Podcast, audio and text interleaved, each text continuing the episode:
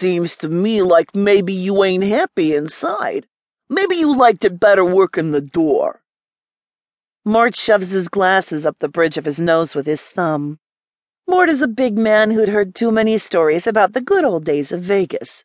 He's like a walking, talking black and white gangster movie, but for real. Not really for real, but he thinks he's for real. His $20 a bottle cologne stinks like he's real.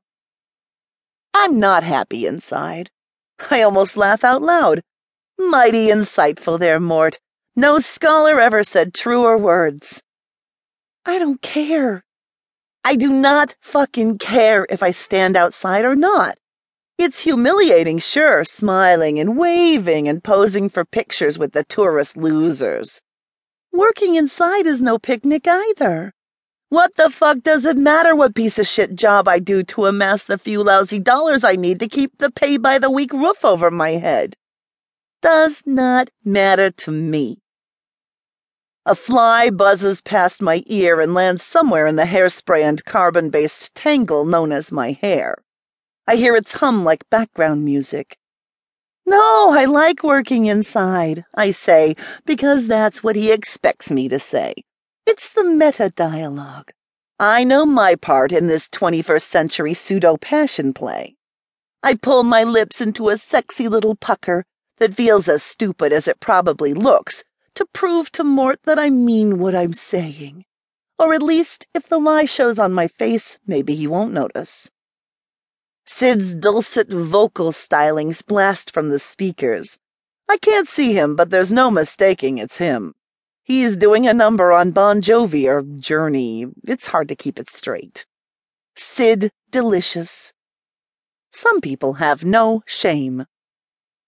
In spite of the chill wind of the air conditioning, the cheap gold colored rayon dress with the excessive purple ruffles clings to my skin. Clings where it shouldn't, that is, and itches everywhere else. The metal pins that hold my feathered and bejeweled headdress in place gnaw at my scalp. They're supposed to poke into my bouffant and stay put. That's what my coworkers say anyway. But no matter how much I tease the damned wig and spray it and tease it some more, the spikes always try their best to weasel their way into my brain. All I need is a bit in my mouth and I'll be all set for shock therapy. A zap might be just what I need, come to think of it. Supposed to get rid of all the short term memories. I've got some images in my head I could live without although I suspect there is no way to get the worst of the worst stuff out. If I couldn't drink it away, and I damn sure gave drinking my best shot, there's probably no way some little surge of electricity would do the trick. Looks like I'm stuck remembering all the fucked up shit in my life. Every little detail.